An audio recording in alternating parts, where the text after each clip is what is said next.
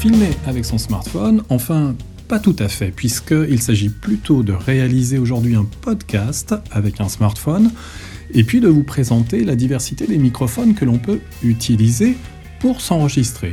Vous entendez actuellement le son du microphone intégré d'un iPad, puisque c'est sur un iPad que je vais enregistrer et monter l'intégralité de l'épisode. C'est parti Vous en êtes peut-être déjà équipé et c'est évidemment une excellente option, c'est le microphone cravate. Vous entendez actuellement le son du Rode SmartLav Plus qui, raccordé à l'adaptateur Rode SC6, permettrait d'avoir une conversation à deux personnes, et plus encore si je commence à imbriquer les adaptateurs les uns avec les autres.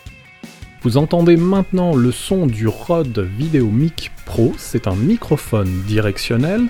Il présente une particularité par rapport à un micro-cravate, c'est qu'il élimine évidemment un petit peu plus les sons qui peuvent venir des côtés et de l'arrière. C'est donc une assez bonne option pour enregistrer des podcasts.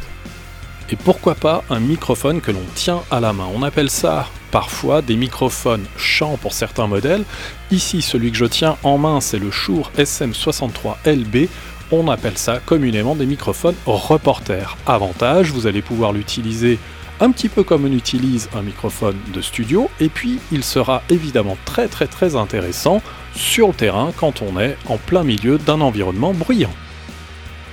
Je termine avec un microphone qui cette fois-ci est parfaitement adapté à l'enregistrement de podcasts en conditions studio, c'est le Rode NT1.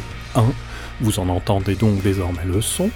Notez tout simplement que pour qu'il fonctionne, il faut qu'il soit raccordé à ce que l'on appelle une interface audio, parce que ce microphone-là en particulier a besoin d'être alimenté, donc raccordé à un appareil capable de l'alimenter en 48 volts, ou encore ce que l'on appelle une alimentation fantôme. Voilà, vous avez entendu un certain nombre de microphones, tous ont été raccordés in fine à la tablette, et pour enregistrer et monter donc ce podcast, j'ai utilisé sous iOS une application qui s'appelle Ferrit et qui fait référence en la matière. Ce podcast est terminé, je vous donne rendez-vous au prochain épisode. Comme d'habitude, on se retrouve sur les réseaux sociaux YouTube, Twitter et LinkedIn. Salut